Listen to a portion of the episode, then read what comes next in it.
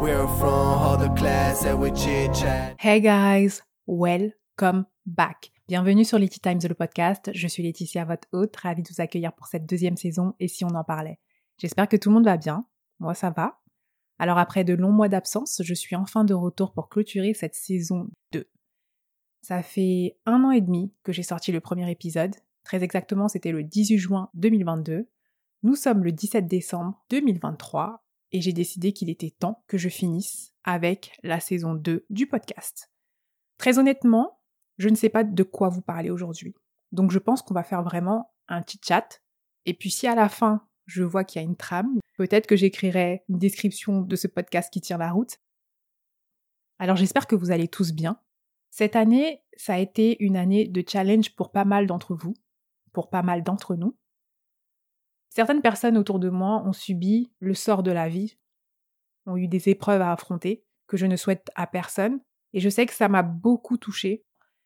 J'ai même eu un moment où je me suis dit, ok, je pense que là, tu vas peut-être retomber malade, et c'est reparti pour un tour avec euh, ta maladie de la peau. Mais j'ai résisté, c'est-à-dire que je me suis rendu compte qu'il y a des choses que l'on ne maîtrise pas, et malheureusement, même si on est quelqu'un qui a beaucoup d'empathie, on ne peut pas supporter la douleur de tout le monde. Il faut juste les accompagner et essayer d'être présent pour eux. Et se dire que dans la vie, c'est pas forcément une punition ce qui nous arrive, c'est pas forcément une malédiction, c'est pas non plus quelque chose de mauvais en soi, c'est juste la vie et il y a des épreuves qui nous arrivent et on doit les accepter. Ça ne veut pas dire qu'on ne doit pas avoir mal, ça ne veut pas dire qu'on ne doit pas supporter nos émotions, ça ne veut pas dire qu'on ne doit pas être dans notre coin à pleurer, bien au contraire, on doit tout vivre et ensuite essayer d'avancer. Et c'est vrai que cette épreuve, elle s'est passée en début d'année, donc je me suis dit comment va s'annoncer l'année 2023. J'espère qu'on aura de bonnes nouvelles. Bah, il y a eu de bonnes nouvelles. J'ai eu une bonne nouvelle me concernant parce que depuis deux ans et demi, je suis en train de travailler sur un projet et on a pu finaliser ce projet, si je puis dire. Donc bientôt, je vais vous présenter de quoi il s'agit. J'ai hâte. Je voulais vous le présenter cette année, mais ça ne va pas être possible, donc ça sera en janvier 2024 si tout va bien. Cette année, elle a été un challenge pour moi, un challenge au niveau émotionnel. Il fallait que je me batte pour ne pas retomber dans la maladie. Et là, je suis contente de pouvoir dire que depuis maintenant 10, 11 mois, je n'ai plus de traces sur le corps. Enfin, je n'ai plus de traces. Ça veut dire que je n'ai plus de lésions. J'ai toujours les cicatrices qui sont là, donc j'ai toujours mes taches de guépard, mais je n'ai plus de lésions. Donc je suis contente par rapport à ça. Ça veut dire que j'ai progressé dans l'acceptation de mes émotions, de mes sentiments et surtout dans le fait de se dire qu'on ne maîtrise pas tout, on ne contrôle pas tout et que on n'est pas sujette à une malédiction, c'est juste qu'il faut apprendre à accepter les choses comme elles arrivent et à comprendre les leçons a en tirer et à avancer. Donc je suis contente sur ce point-là. Ensuite, euh, par rapport aussi à ma patience, j'ai pu constater que j'étais quelqu'un de très patient, vraiment. Cette année, je me suis dit, ok, tout ce que j'ai prévu, tout ce que j'ai écrit va enfin se réaliser, y compris mon mariage, parce que ça fait des années, des années que je dis aux gens, préparez-vous, je vais me marier. Et là, je me suis dit, non, 2023, obligé, 2023, je vais me marier quand même. J'ai atteint 32 ans, il faut vraiment que le mari se présente. Et en fait, non, il s'est pas présenté, c'est pas grave, je suis toujours pas mariée, je me dis, c'est pas grave. L'année prochaine, je me marie. OK? Et même si je me marie pas l'année prochaine, en soi, j'ai accepté que on ne pouvait pas non plus maîtriser le fait de tomber sur la bonne personne au bon moment. C'est pas comme ça que ça se passe à la vie. D'abord, il faut pouvoir s'accomplir soi-même, s'accepter soi-même être entier soi-même et ensuite, logiquement, les choses se feront. Je pense qu'il n'y a pas de hasard dans la vie. Tout ce qui nous arrive nous arrive pour une bonne raison. Et si on arrête d'être fainéant, on peut s'asseoir deux minutes et réaliser qu'on a des leçons à apprendre de tout ce qui nous arrive, que ce soit du positif comme du négatif. À partir du moment où vous savez tirer du positif de situations malencontreuses qui peuvent vous arriver, vous verrez qu'il y aura beaucoup de perspectives qui vont s'ouvrir à vous. Je vous prends un exemple tout bête. Il y a quelques années, c'était en 2017 si je ne me trompe pas, j'avais décidé qu'il fallait que je reprenne le sport. Parce qu'en fait, ma santé était vraiment en danger. J'avais fait plusieurs bilans à la suite d'une blessure en faisant du sport. Et il y a un médecin du sport justement qui m'a fait un compte rendu et il y avait beaucoup beaucoup de choses sur lesquelles il fallait que je m'améliore.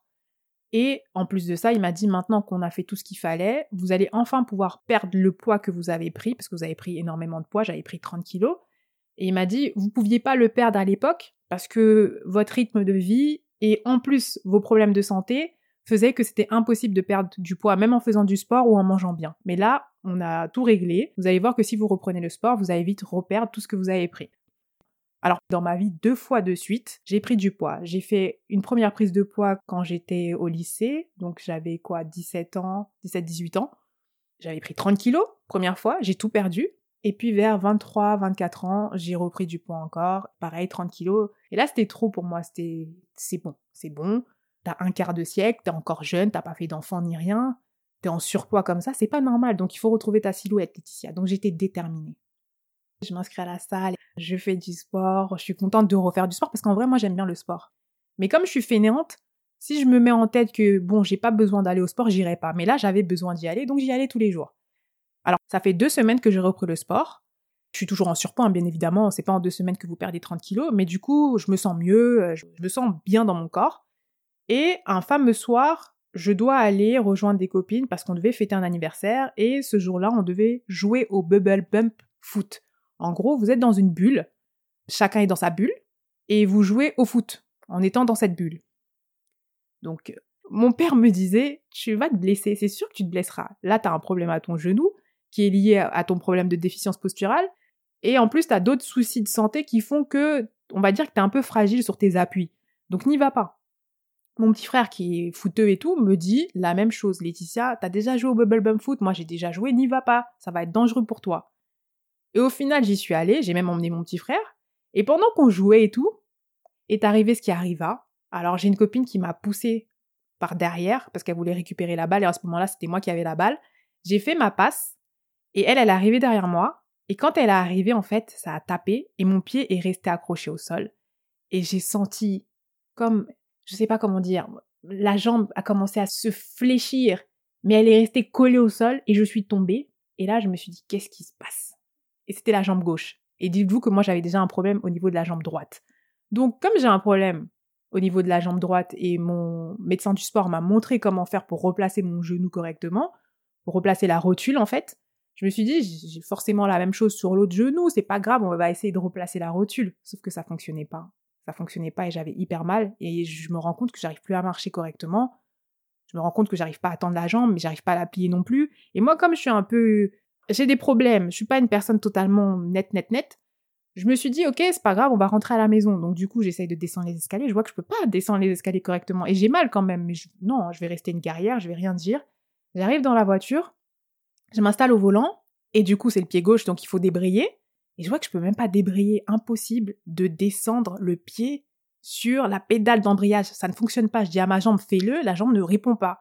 Là, j'ai compris qu'il y avait un problème, mais je reste sereine en fait. Je me dis, c'est le soir, c'est la nuit, qu'est-ce que je vais faire? Je rentre à la maison.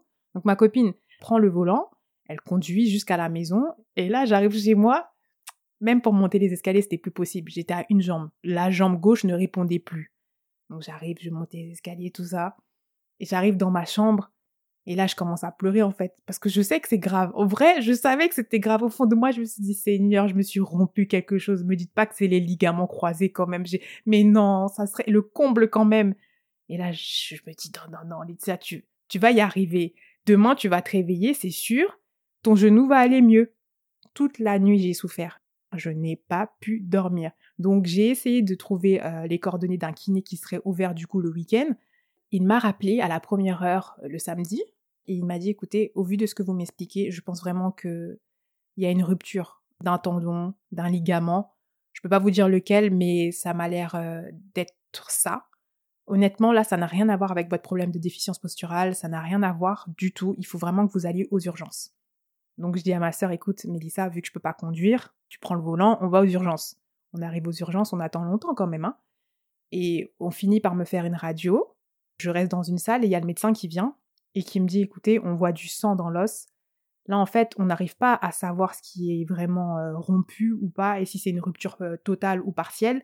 Mais ce qui est sûr, il y a quelque chose qui s'est rompu. De toute façon, on voit du sang dans l'os, donc euh, ça a été plutôt violent. Là, il faut absolument faire une IRM, mais vous allez aussi devoir faire de la kiné pour essayer de pouvoir bouger à nouveau votre jambe. Donc je repars comme ça, je me suis dit, voilà, ce que je redoutais le plus dans ma vie, c'est arrivé. Donc là, je ne peux plus faire de sport, ça veut dire là, déjà, j'étais dans, j'étais dans un bon élan pour retrouver la Laetitia d'avant. Et c'est fini. Ça y est, je n'ai plus de jambes. Mes deux genoux sont touchés. Donc là, Je rentre à la maison. Du coup, on attend que le week-end passe. Le lundi à la première heure, je vais prendre rendez-vous chez le kiné. Donc, euh, on commence à faire des séances de kiné, etc. Même si on n'a pas encore l'IRM, d'accord? Parce qu'il fallait essayer de, je sais pas ce qu'on devait faire, mais on devait essayer de remuscler. Oui, on devait essayer de remuscler la jambe un petit peu pour essayer de voir si, malgré tout, j'allais pouvoir la bouger. Donc, je fais mes séances de kiné, j'arrive à avoir un rendez-vous pour faire une IRM. Et là, asseyez-vous, écoutez bien. Donc j'arrive pour faire mon IRM, j'attends dans la salle d'attente et tout, bon, on fait l'IRM. Ensuite, je patiente encore dans la salle d'attente parce que là, il faut qu'ils sortent les résultats et surtout qu'ils soient interprétés par le médecin. Et j'entends le médecin qui dit comment elle s'est fait ça? La dame qui dit oui, c'est en jouant au foot. Donc elle n'a pas précisé que c'était le bubble bump foot. Hein. Et il dit bah écoutez, j'espère que c'est pas une joueuse euh, qui joue à un haut niveau ou professionnel. En tout cas, ce qui est sûr, c'est qu'elle jouera plus jamais au foot. Quand j'ai entendu ça, je me suis dit, eh, mais qu'est-ce qui m'est arrivé comme ça? Donc, je reçois mes résultats et on m'a dit que c'est une rupture totale. Le ligament croisé, il a explosé, d'accord? Il est parti je ne sais trop où dans le dans les tissus là, il n'existe plus, il est en miettes. Et j'ai vu les images et je me suis dit ah oui, c'est impressionnant quand même. Donc rupture totale. Donc là on m'a dit clairement il va falloir que vous fassiez opérer. Il y a peu de chances qu'avec la kiné, vous puissiez un jour retrouver toute votre mobilité. Donc honnêtement, il faut que vous alliez voir un chirurgien dès à présent. Donc j'ai pris rendez-vous pour aller voir un chirurgien. Et là, ce qui se passe, c'est que quand je rentre dans le bureau du chirurgien, il me demande directement comment vous vous êtes fait ça. Et je lui explique. Et il me dit, mais ça, c'est un jeu stupide. Pourquoi vous avez fait ça? Je me suis sentie bête. Franchement, je me suis sentie bête sur le coup parce que mon père m'avait dit, mon petit frère m'avait dit, et j'ai écouté personne. J'ai dit, bah écoutez, c'était un anniversaire, c'était l'activité du soir, donc euh, il a dit, oui, mais non, il y a des choses qu'il ne faut pas faire. En plus, vous me dites que vous avez tel et tel problème, vous avez un problème de déficience posturale, etc. Enfin, vous pouvez pas faire des choses comme ça. J'ai dit, oui, vous avez raison. Donc il me dit, bon, écoutez, pour le moment, on va essayer de faire de la kiné, parce que c'est très important quand même que vous retrouviez du muscle. On va faire de la kiné, on va voir ce que ça donne au bout de un mois et demi, deux mois de kiné. Vous revenez me voir et si on voit que ça, ça va pas mieux, que vous n'avez pas retrouvé votre mobilité, du coup, on va prévoir une opération. Donc, je fais mes séances de kiné. Honnêtement, ça allait mieux parce que je me suis remise à pouvoir euh, être assez mobile, c'est-à-dire qu'avec une genouillère, au début j'avais une attelle, hein, mais avec la genouillère, je pouvais faire certaines choses. Donc du coup, ce que j'ai fait moi, en attendant, c'est que j'ai quand même repris le sport. Donc j'avais pris un coach sportif pour euh, pouvoir être sûr de pouvoir maigrir, bien maigrir avant l'opération. Parce que moi, j'avais une peur bleue, c'est de mourir sur la table d'opération. Je me suis dit, écoute, au vu de, tes 30 kilos en plus, là, c'est du gras tout ça, hein Eh ben, c'est sûr que tu vas mourir, ton cœur, il va s'arrêter. Quand on va te faire euh, l'anesthésie générale, tu ne vas pas te réveiller, ma fille. Donc, essaye de faire le maximum avant qu'on programme une opération. Donc, j'ai commencé, je crois, en juin, mes séances de coaching. Je suis retournée voir le chirurgien en juillet, ou en août. Et en deux mois, j'avais déjà perdu, allez, 15 kilos à peu près. Alors, là, je suis en train de regarder l'heure et je me rends compte que ça fait un moment que je suis en train de parler. Et moi, je n'aime pas les longs épisodes. 15 minutes maximum. Parfois, je fais des épisodes de 20 à 25 minutes, mais c'est très rare. Donc, ce qu'on va faire, c'est que je vous raconterai la suite dans une partie 2. On va se laisser là pour aujourd'hui. D'ici là, prenez soin de vous et je vous dis à très vite. Salut